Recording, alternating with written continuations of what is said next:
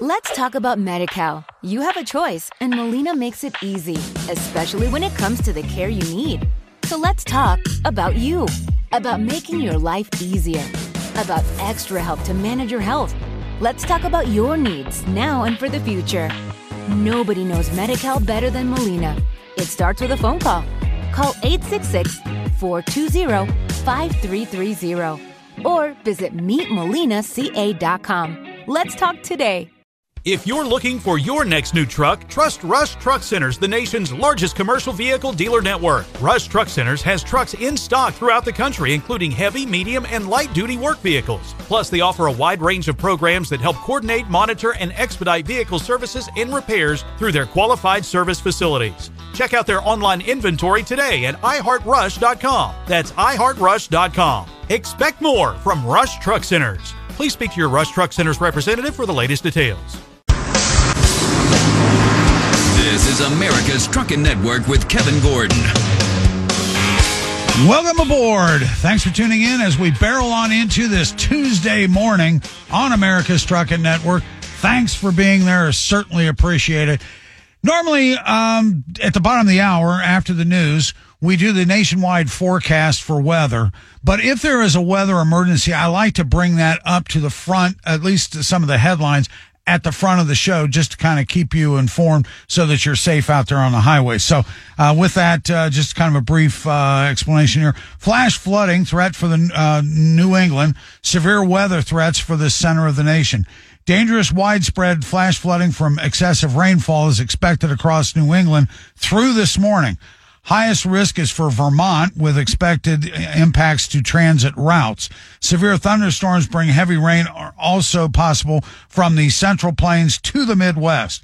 Excessive heat will persist for the southern Florida, portions of the desert Southwest, and southern High Plains. So wanted to bring that out up front because, uh, again, number one, job one is to get home safe and to be safe out there.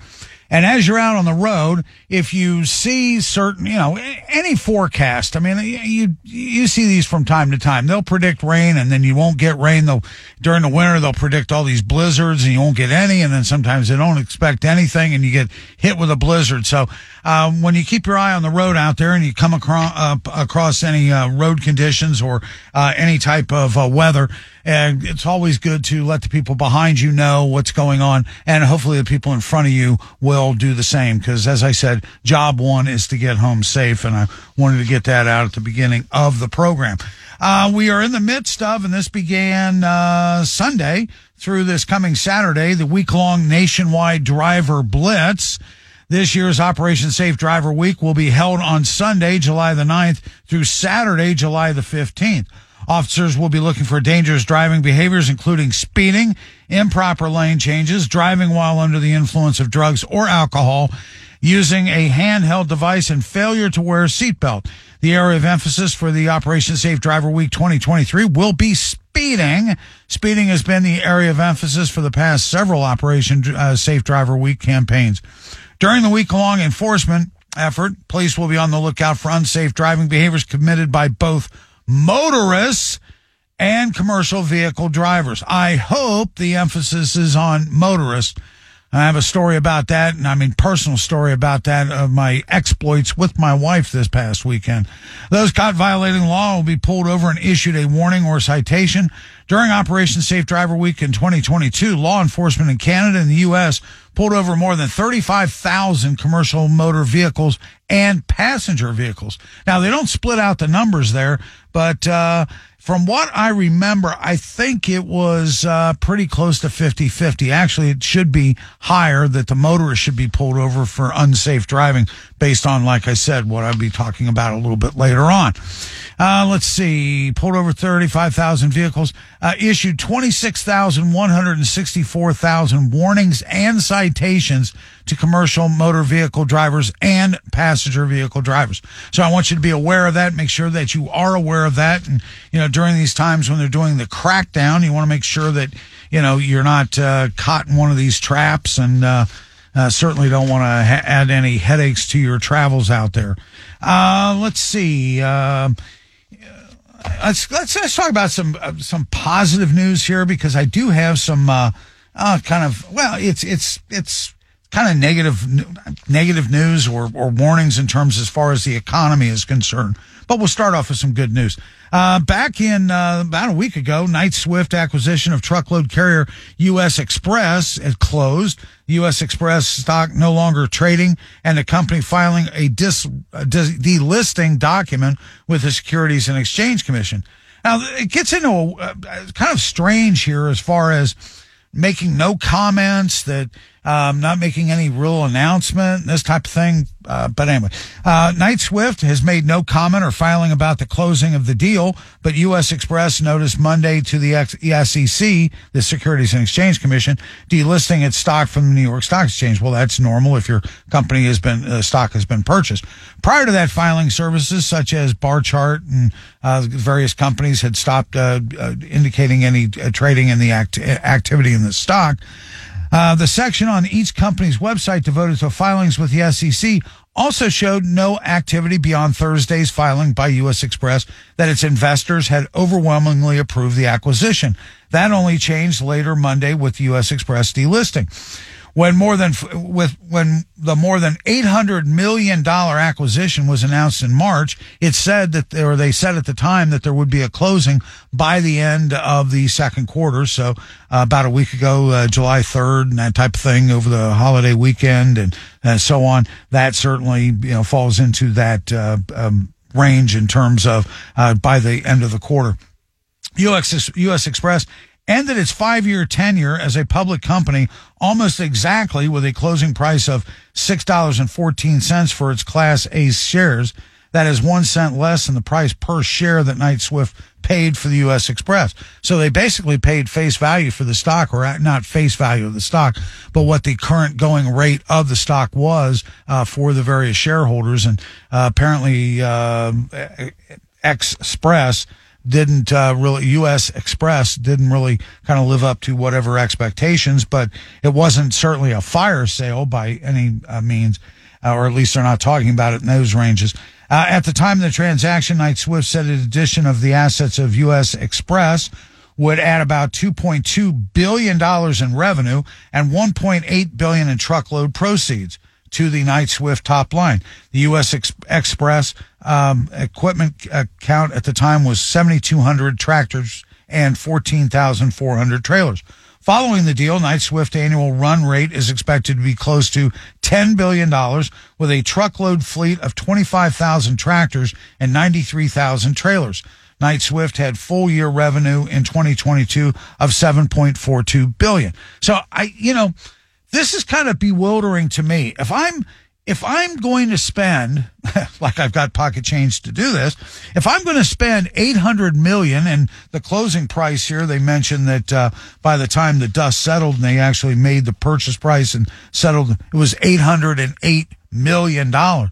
If I'm going to spend that kind of money, eight-tenths of a billion dollars, I'm going to talk about it. I'm going to crow about it.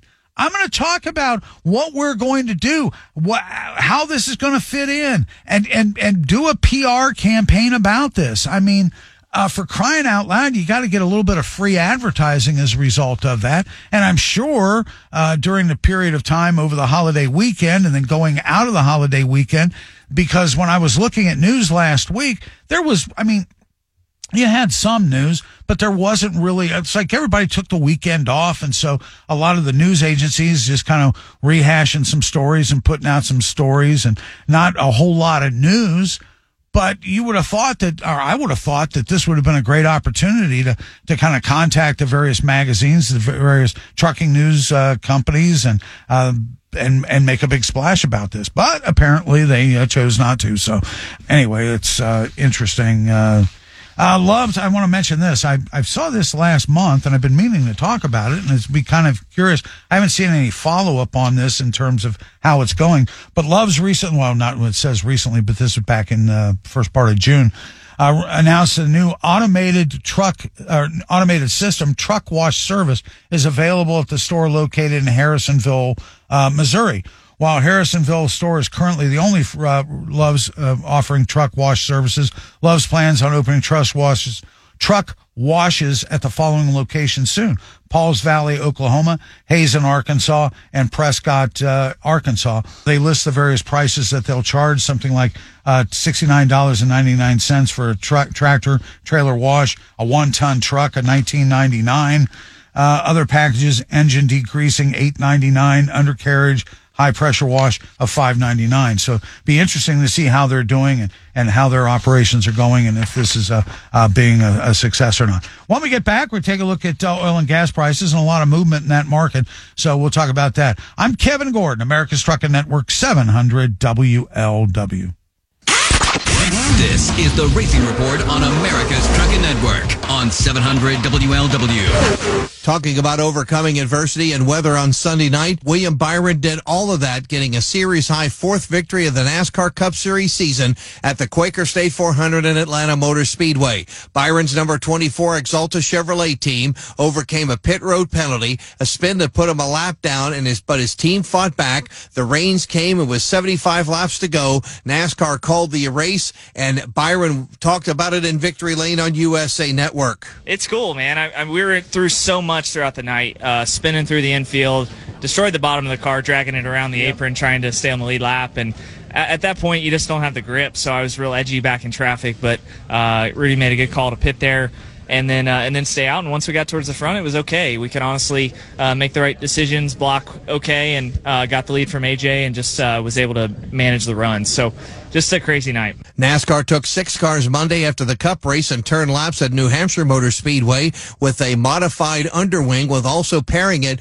with a variety of additional downforce settings, hoping those moves in the future would improve action on short tracks and road courses. The new season of the S R X Racing Series and Thursday Night Thunder returns to E S P N this Thursday, July thirteenth, with race number one in Connecticut at Stafford Motor Speedway. And a big check is going to a driver midweek week at Eldora Speedway in Rossburg, Ohio. The Eldora Million, a fifty-lap sprint car race, is set for July twelfth and thirteenth, which will pay the winner a million dollars, marking the first time in sprint car racing history the winner of the event will receive that amount, which is second only to this year's Indianapolis five hundred winning payout of three million dollars. This is the Racing Report on America's Trucking Network on seven hundred W L W. Zach Dennis at A T N. It's the Marketer's Report. Today, Kate Cronin, Chief Brand Officer of Moderna, tells us about the advantages the speed of audio production affords their... Here's your trucking forecast for the tri-state and for the rest of the country. Mostly clear through the overnight with a low sixty-three, sunshine Tuesday, high eighty-seven. Mostly clear Tuesday night, low sixty-five. Slight chance of showers and thunderstorms, mostly sunny with a high eighty-eight on Wednesday. Wednesday night, showers are likely, possibly a thunderstorm through the overnight hours with a low of seventy. And showers are likely on Thursday, possibly a thunderstorm and partly sunny otherwise, high eighty-five. Dangerous, widespread flash flooding from excessive rainfall expected across New England through Tuesday morning. Severe thunderstorms bringing heavy rain also possible from the Central Plains into the Midwest. Excessive heat will persist for southern Florida and portions of the desert Southwest and southern High Plains. This is America's Trucking Network, seven hundred W L W. I'm Kevin Gordon. Thanks for hanging with us through the break. I certainly appreciate it as we roll on down this information superhighway, as I like to refer to it. Um, in the previous section, we, we finished up uh, gas prices nationwide, but I want to talk about uh, diesel prices real quick here to kind of give you an idea what's going on in those markets. Uh, current average is uh, three dollars and eighty-four cents, and that's the national average. Uh, that is... Uh, Down about uh, oh, about eight cents from a month ago. Down a dollar eighty-one from this time last year. That's a thirty-two percent decrease.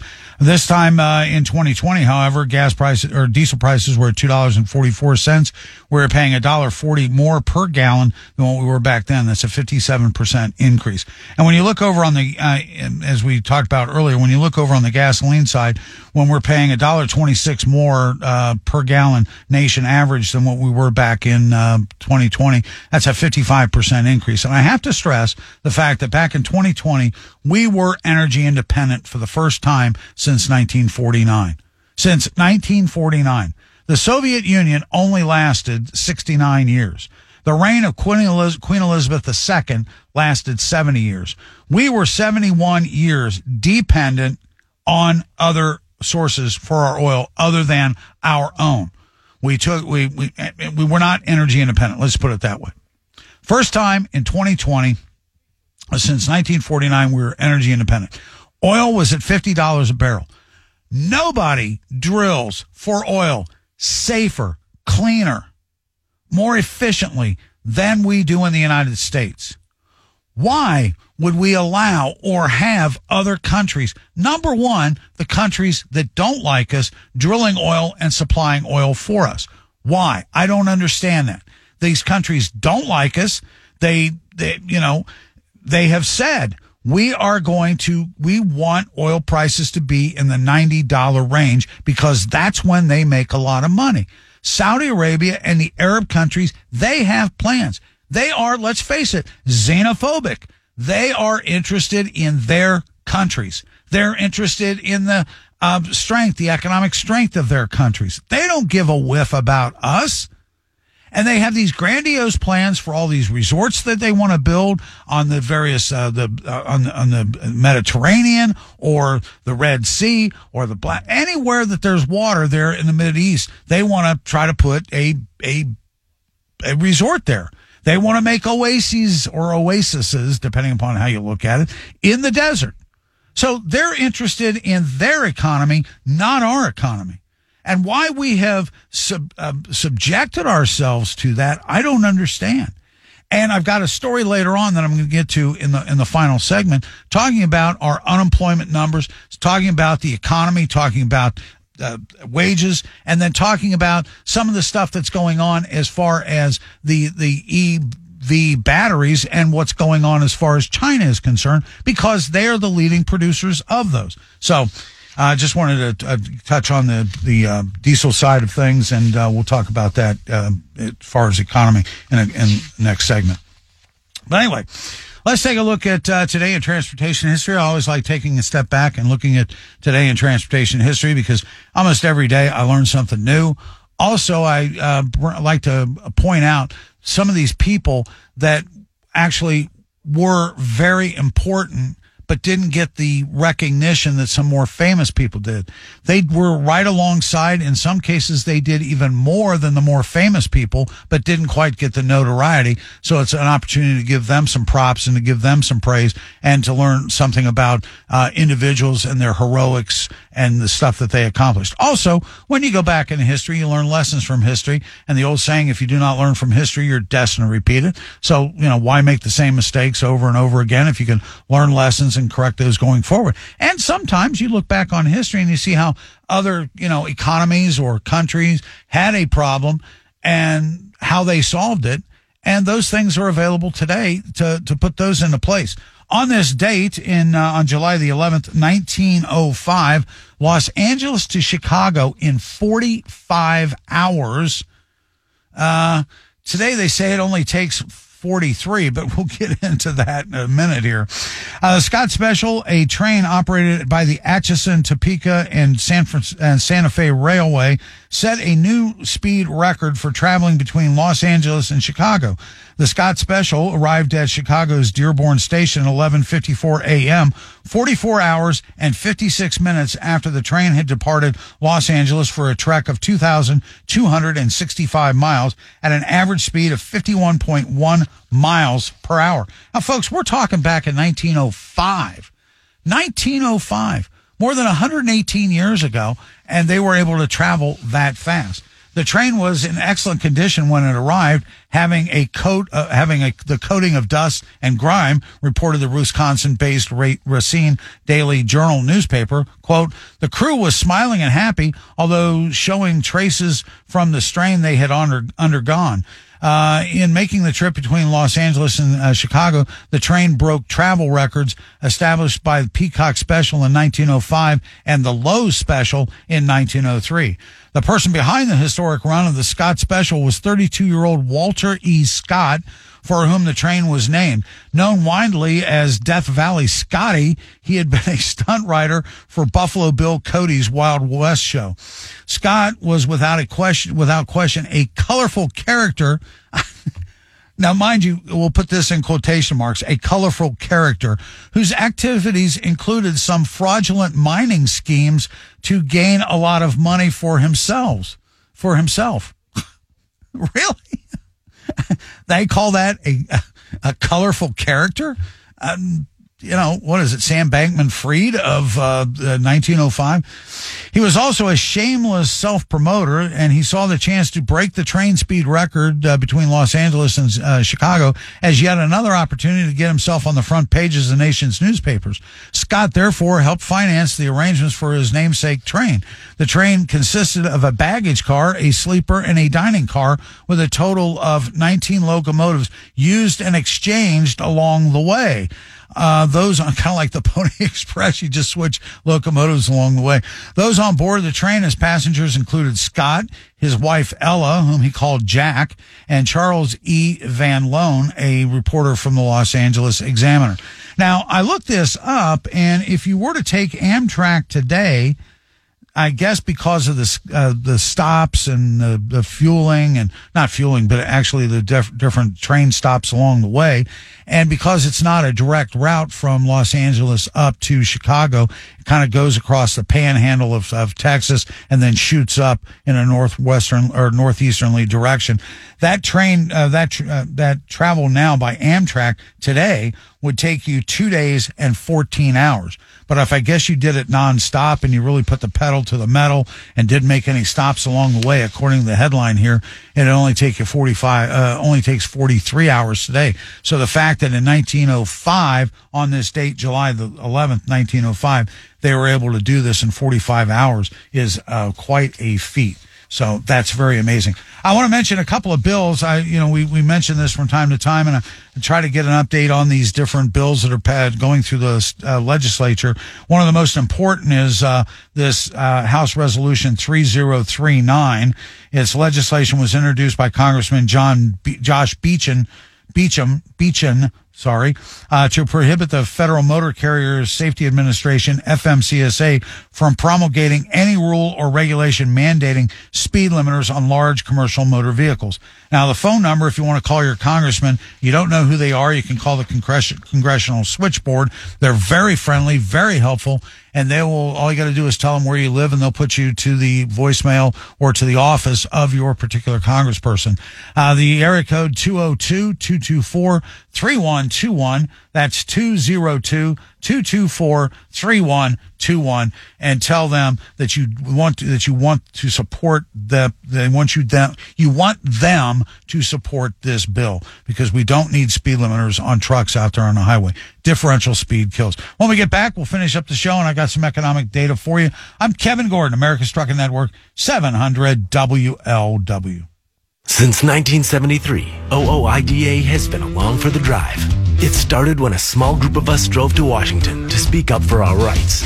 Whether you're looking for last-minute repairs or dealing with emergency breakdowns, our friends at Rush Truck Centers offer same-day preventive maintenance and twenty-four seven roadside assistance. Their Rush Care customer support team can dispatch a mobile service unit to you when and where you need it. Rush Truck Centers also offers customizable maintenance plans on all makes and models to fit your needs. What are you and your truck waiting for? Visit i heart rush dot com to find your nearest location. That's i heart rush dot com. You can expect more from Rush Truck Centers. Let's talk about Medi-Cal. You have a choice, and Molina makes it easy, especially when it comes to the care you need. So let's talk about you, about making your life easier, about extra help to manage your health. Let's talk about your needs now and for the future. Nobody knows Medi-Cal better than Molina. It starts with a phone call. Call eight six six, four two zero, five three three zero or visit meet molina c a dot com. Let's talk today.